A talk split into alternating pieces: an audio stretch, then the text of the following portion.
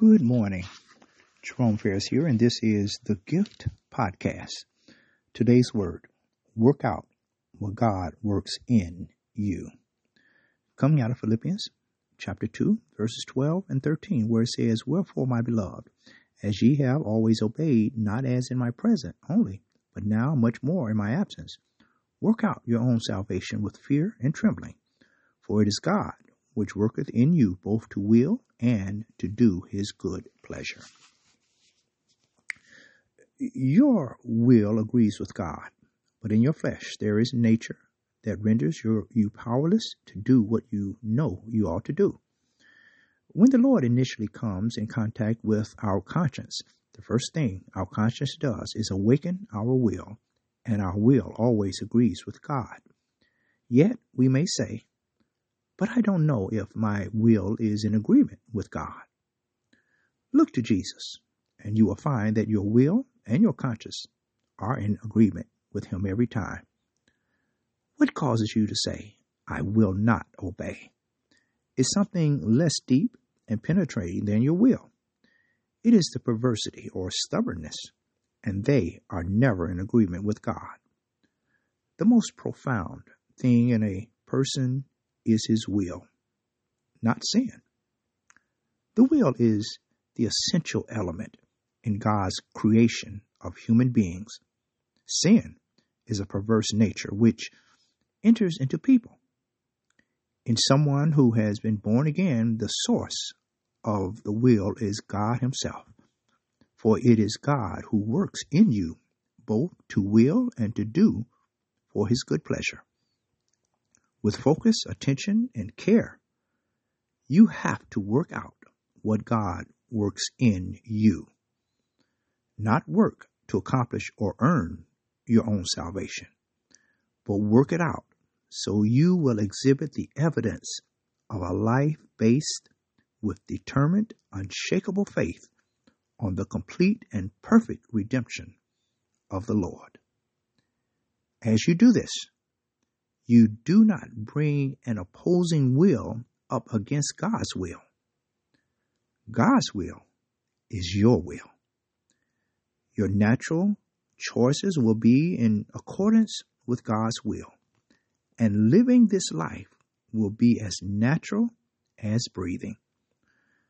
Stubbornness is an unintellectual barrier, refusing enlightenment and blocking its flow.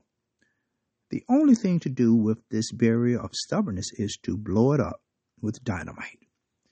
And that dynamite is obedience to the Holy Spirit.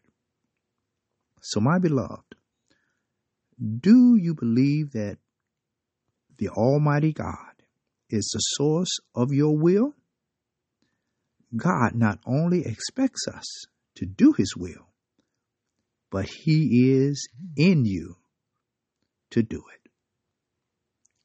Be encouraged today. Work out what God works in you. Our prayer. Turn to God our Father. This morning we praise you and we thank you. Lord, not my will, but let your will be done in my life. We realize, oh God, that it is your will.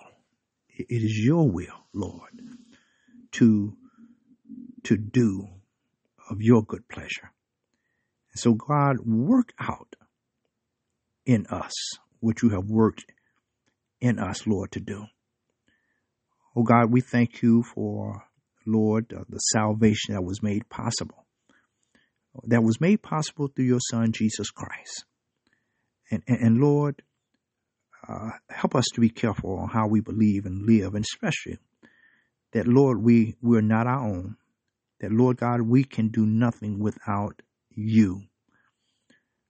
Help us to work together, Lord, to not allow any discord or uh, or divisions, Lord, uh, among us, Lord, that we may be careful, Lord, to obey you. We praise you and we thank you once again, Lord, for this day, for your word, for your grace, for your mercy. And Father, we just ask now, Lord God, that our focus, our attention, our devotion will be even more so on you. This is our prayer today, and it is. In Jesus' name we do ask. Amen. Praise God. Hallelujah. Hallelujah.